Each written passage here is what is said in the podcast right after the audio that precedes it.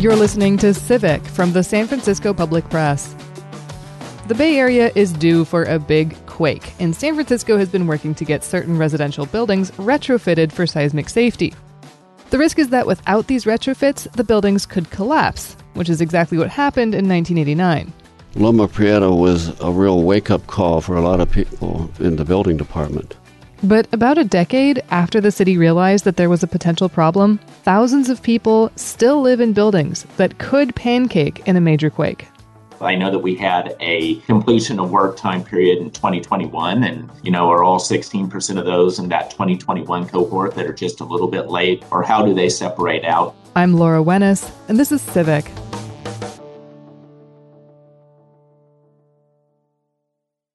The report is clear and thorough and should put the public's mind at ease about the safety of these retrofits. So good work there, D B I, and we look forward to hearing that presentation shortly. This is Angus McCarthy, president of the Building Inspection Commission, which is an oversight body to the Department of Building Inspection.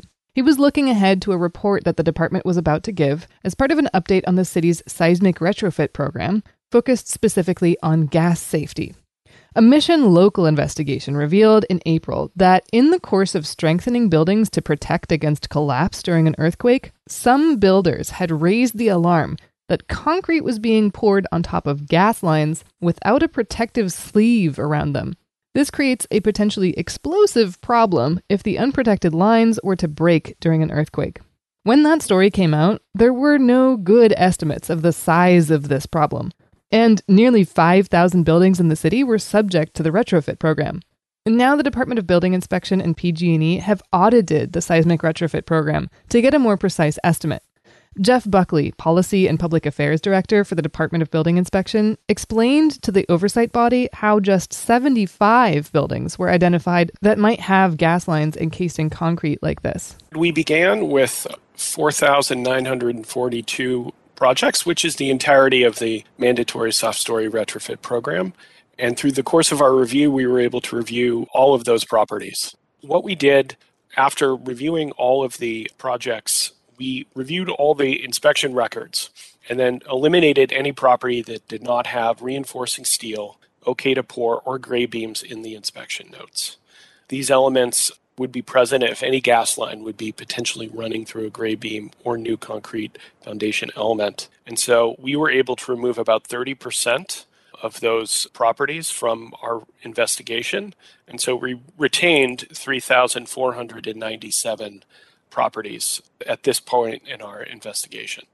At that point, we talked with P G and E and engaged with them. And really, we cross-referenced the addresses that we had, as well as to determine if P G and E records showed that these gas lines were cased or if they were replaced with newer gas lines or newer gas pipes, and thus upgraded to better withstand uh, earth movement.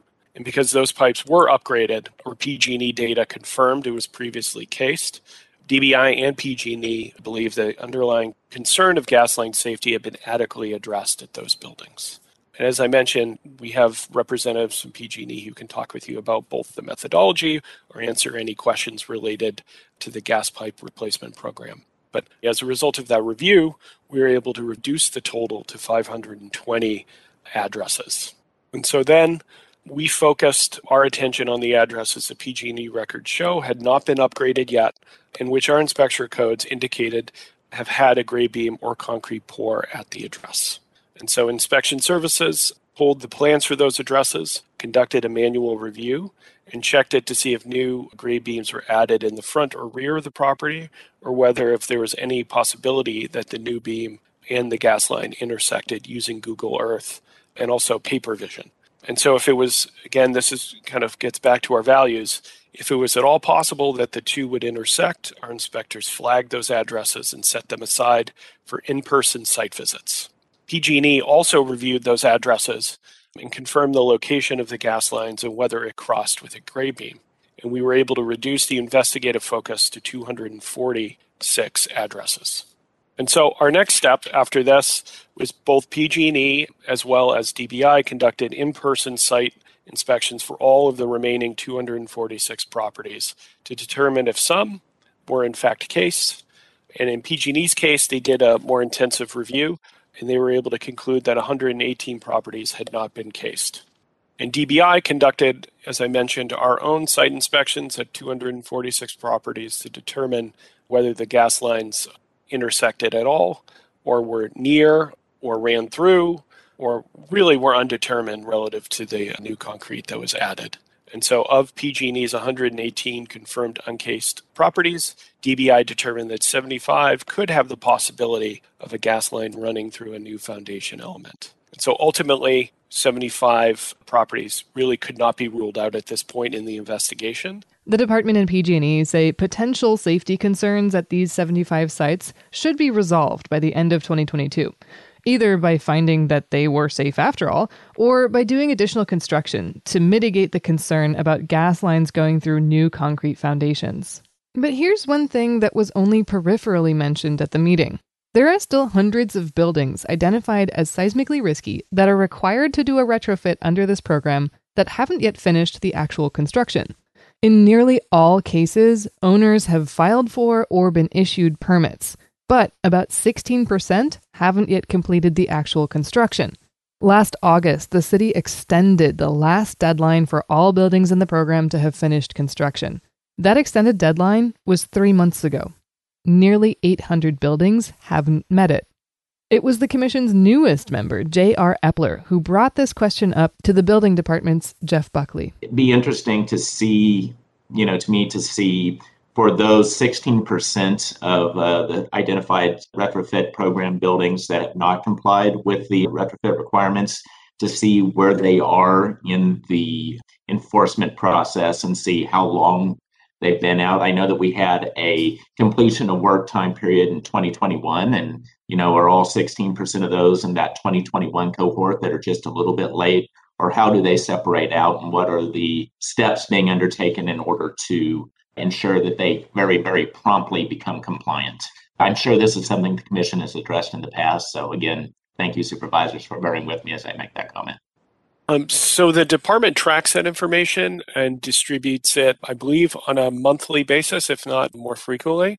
So I can say in terms of the non-compliant buildings that we have from those buildings, they're both in tier two, tier three, as well as tier four. So I believe that that's kind of the, you know, where those buildings lie in terms of within the enforcement process. And then as far as where we are now, you know, I think we can come back to you as a commission and kind of talk about the enforcement process on a kind of go forward basis, if that's something that you would like for staff to be able to kind of drill down on at a future date. The odds are good that the Bay Area will experience a big quake in the next few decades, maybe even a catastrophic one, causing damage across a broad region, which means the people who live in these buildings, by our back of the envelope math, several thousand people, are at risk of experiencing a building collapse when the next big one hits. And virtually all of these buildings are rent controlled. So today, we're going to talk in some depth about the mandatory seismic retrofit program, why it exists, and what we know about its implementation.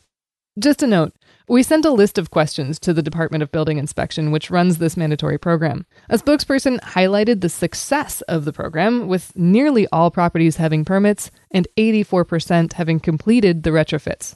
We asked for a lot of detailed breakdowns of the department's enforcement, and those numbers would take weeks to compile. We'll bring you an update when we have them. For now, let's back up a little. The buildings this program focuses on are called soft story buildings. Back in twenty nineteen, pre-pandemic, and before the deadline for making these fixes had arrived, my colleague Noah Arroyo sat down with Bill Strawn, who was then the manager of public affairs at the Department of Building Inspection. So in a soft story... Pancake thing. You know. Yeah. When a soft story building is injured in a quake, or... What is it? Not injured. Damaged. Damaged. Thank you for that. I mean, it's not like I write or anything. It's not like I'm a language guy. So in an earthquake, when a soft story building is damaged, what it looks like is that first floor that's weak pancakes down under the weight of the upper floors. Bill knows all about soft story buildings. It tends to be these kinds of buildings where on the ground floor level, the street level, there's either a commercial space or an open garage. And if it was a garage and you actually went inside, you probably wouldn't see very many columns or pillars reinforcing that first floor. And above that ground floor level usually are where residential units are. Sometimes it's one stories, two stories. The particular program that got into the mandatory seismic retrofitting involved three or more stories with five or more units. And the whole theory that Mayor Ed Lee had when that was enacted in April of twenty thirteen was to go after the larger apartment buildings that had more people living in them. And the way that you describe them, these buildings sound like the iconic San Francisco buildings, say a retail space on the first floor, a garage, and then above them, all of the residences. It's what I think of, at least when I think of San Francisco Bay. Yeah, it's, it's a very typical type of construction. There was a lot of it done in the thirties and forties and fifties. You will find them actually in just about every neighborhood. They were very common in the marina. I think when you think about Loma Prieta thirty years ago and the marina, there were literally thousands of those kinds of soft-story buildings. In fact, seven or eight of them actually collapsed. And that had really only to do with the nature of that particular earthquake, you know, whose epicenter was in Santa Cruz. And by the time it got to the marina area, didn't have quite as much power as might have been more destructive. Loma Prieta was a real wake-up call for a lot of people in the building department. I mean, at that time, I was still working for a marketing communications company downtown. I wasn't actually working for the city at that time. But the wake-up call had the creation of this Community Action Plan for Seismic Safety, which went by the acronym of CAPS. And high on the list of things to do over the next thirty years for that CAPS group was a soft story retrofit program and probably a mandatory program. There was some hesitation about that because, you know, when you have a mandatory program, then the capital costs can be passed through. And there was some political sensitivity about, did we want to cause rent increases on the basis of, you know, getting stronger buildings less likely to collapse. Overall, I think the decision was the right one, which was, yeah, we need to go ahead and do this, especially in these larger apartment buildings. So I think the proposal was put together primarily by that Earthquake Safety Implementation Group that's now become the Office of Resiliency. And, you know, that functions under the city administrator. So we have now a chief resiliency officer, Brian Strong. And they essentially keep up the good work of trying to keep strengthening the buildings. But they see the soft story program as a good initial effort to have property owners take some responsibility and go beyond just voluntarily deciding whether or not to seismically retrofit to actually following a four-tiered program. Because the voluntary program was incredibly ineffective, wasn't it? Yes. We weren't getting that many owners who were stepping forward and saying, yeah, it's probably a good idea. I should protect my tenants. I should protect my building, my assets, so to speak. And I think a lot of it just had to do with, even for people who have lived through other earthquakes in San Francisco, they just sort of say, well, you know, if it happens, it happens, but I'm not going to worry too much about it. Right. I'm so I, I think having this kind of requirement from the city just focused everybody's mind and said, okay, this is the right thing to do, so we're going to do it. You might say, if an earthquake happens, it happens. But the reality is, it is going to happen. It's just a matter of when. Geologists have found that large earthquakes have happened about every one hundred to two hundred years along the Hayward Fault, where large tectonic plates meet in the Bay Area. The last major quake from that fault was in eighteen sixty-eight, which means it would be reasonable for another to happen sometime around now. Earthquakes happen in response to a rupture, and that's when the tectonic plates on either sides of a fault smash into each other or slide past one another.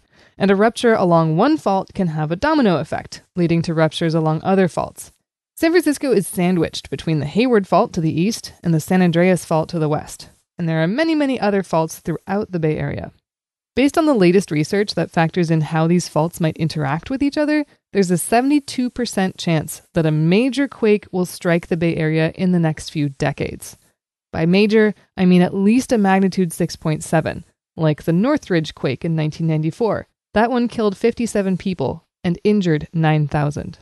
there's a lower but still fifty-one percent chance that we'll see an even bigger quake that could cause massive damage and loss of life across a wide region. I think it's probably a safe guess that when the next big one does hit, it's going to be pretty devastating in terms of how many buildings are prepared and what the impact on those buildings will be.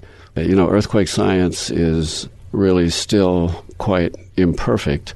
And while most engineers who are in the business at least keep telling us at the building department that, uh, you know, we're doing everything we can to strengthen these buildings and to resist earthquakes, until you actually have the next major one, you won't be able to assess how effective our theories are.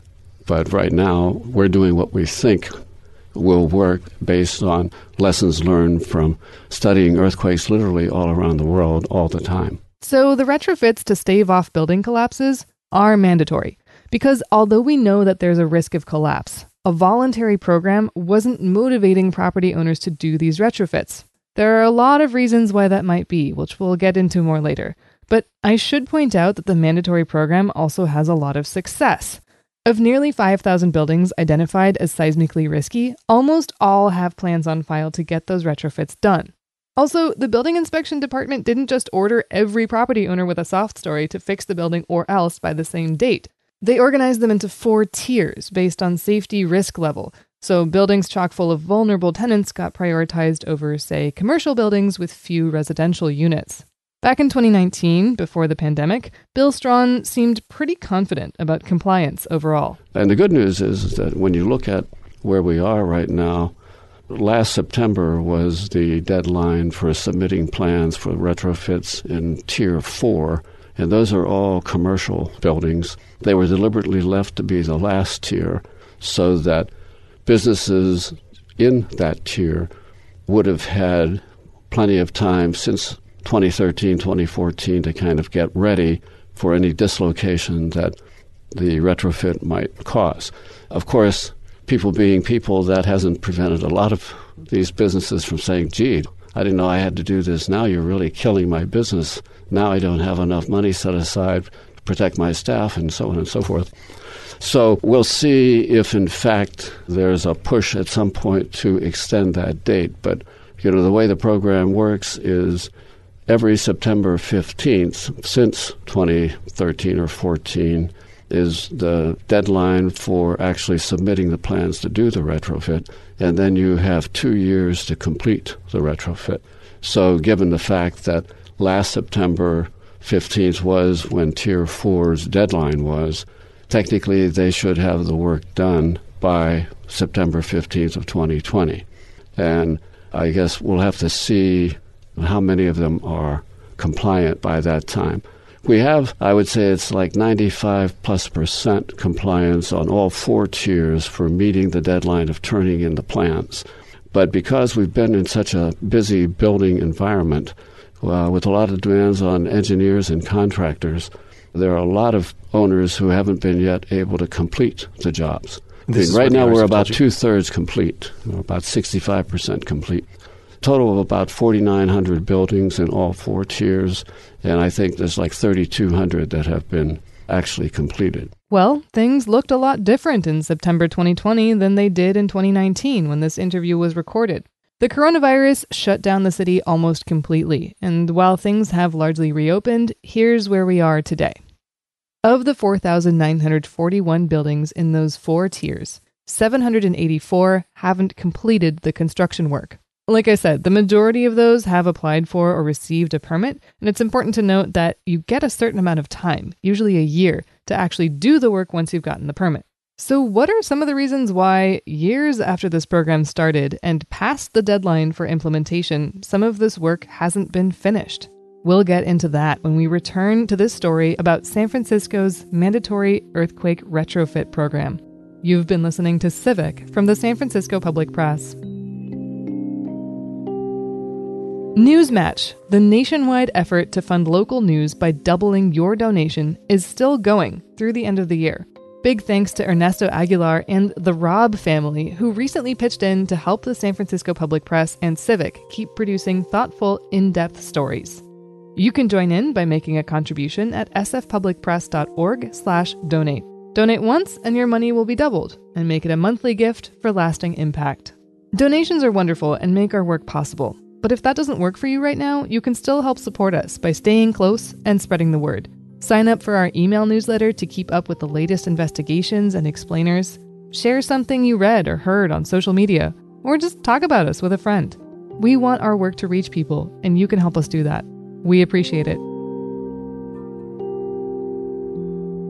Let's get back to our story about San Francisco's mandatory earthquake retrofit program to strengthen buildings and prevent collapses. The city started worrying about this after Loma Prieta and had compiled a rough list of soft-story buildings about a decade ago. So why don't property owners make the repairs? Here's Bill Strawn again, formerly from the Department of Building Inspection in twenty nineteen. We get all kinds of explanations of, yeah, I can't find an engineer, I can't find a contractor, I don't have enough money set aside to actually do this right now. And the building department's whole philosophy is to try and work with these owners because we want the buildings to be strengthened and for people to be protected. We're not really interested in punishing owners who miss deadlines.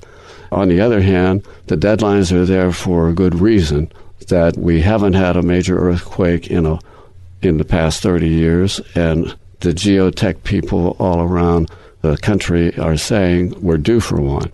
So the sooner it gets done, the better the opportunity is that we won't find ourselves in a, a situation where a lot of people are going to be injured or killed as a result of that earthquake. It can be hard to find someone to do the work when their skills are in extremely high demand. And retrofitting a building with loss of units can be very expensive. We have this PACE financing program that is with a private banking organization of some kind, but you can amortize the cost of the retrofit over twenty years and have it added to your property tax bill. So if the primary reason you're not doing the work is you can't have enough money, or a bank, a regular bank like Bank of America or Wells or Chase or somebody won't lend you money, then you could ostensibly qualify for that program.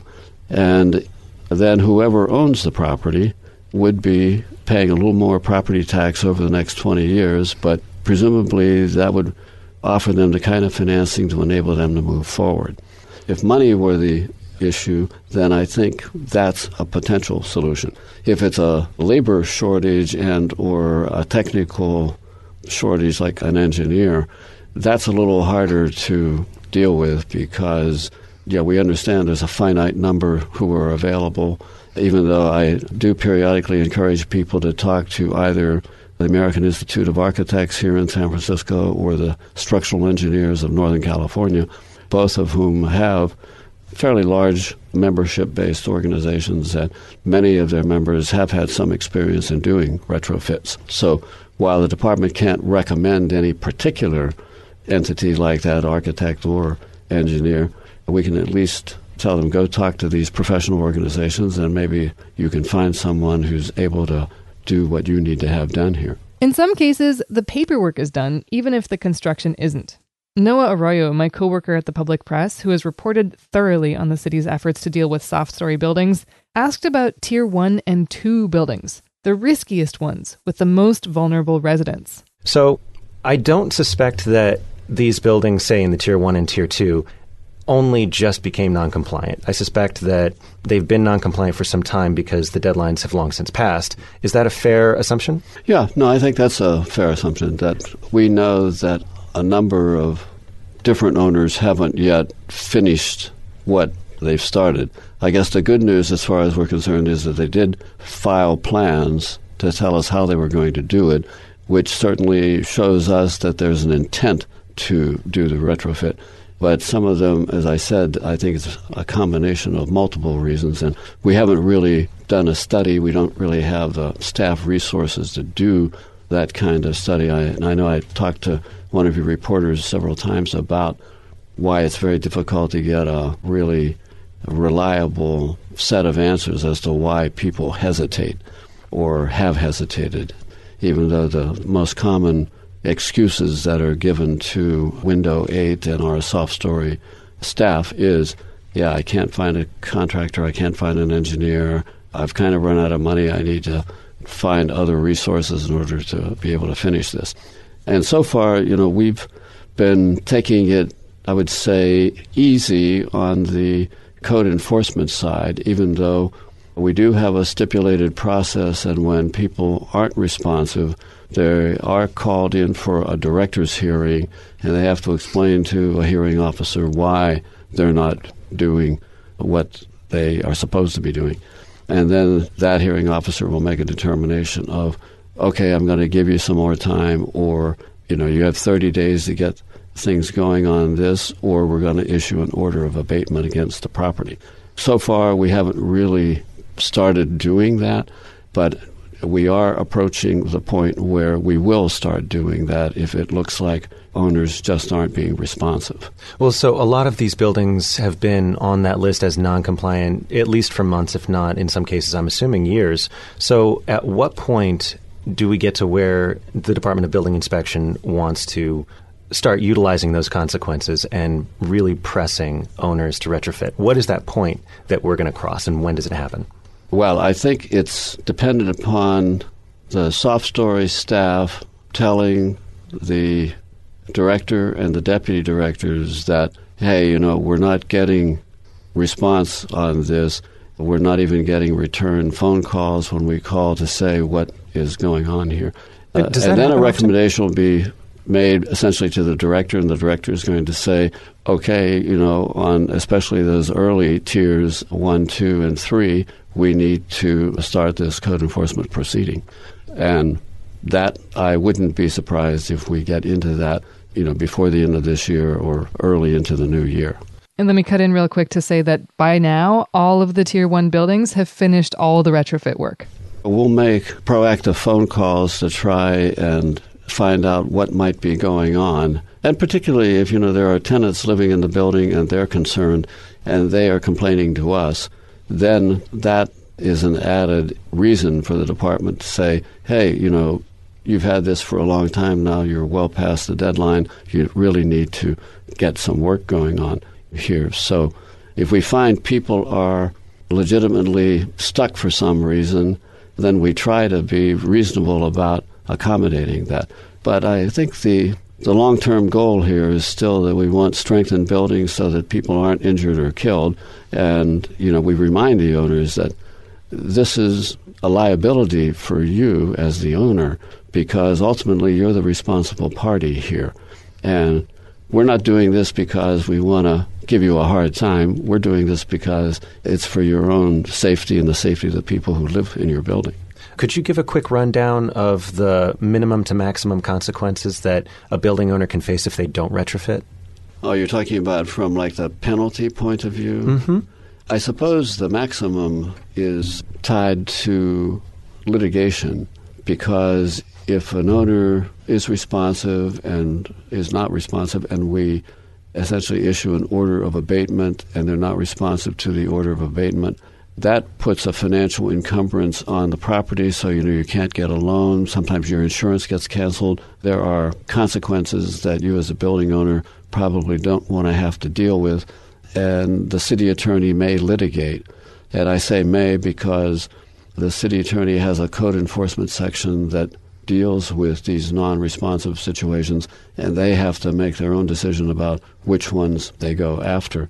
But I think suffice it to say that it's not so much the building department's fees or added-on penalties that are going to be so troubling as the additional legal and financial encumbrances. You're saying that simply because those fees have already been laid on top of those buildings. They haven't worked in a lot of these cases. Well, right, or that hasn't been enough incentive for them to actually take the action step. I suppose there may be some examples of owners that just feel like, hey, it's my property, I don't have to do this if I don't want to do it. And they have this kind of almost political opposition to having been told by the government to do something.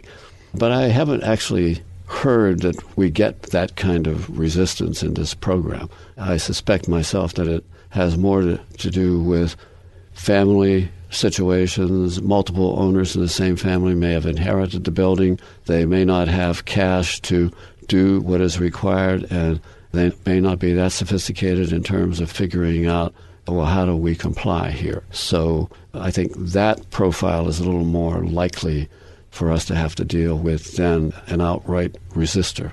Again, this was two years ago. Since then, the deadline for the tier of buildings that was last in line has been moved by one year to September twenty twenty-one.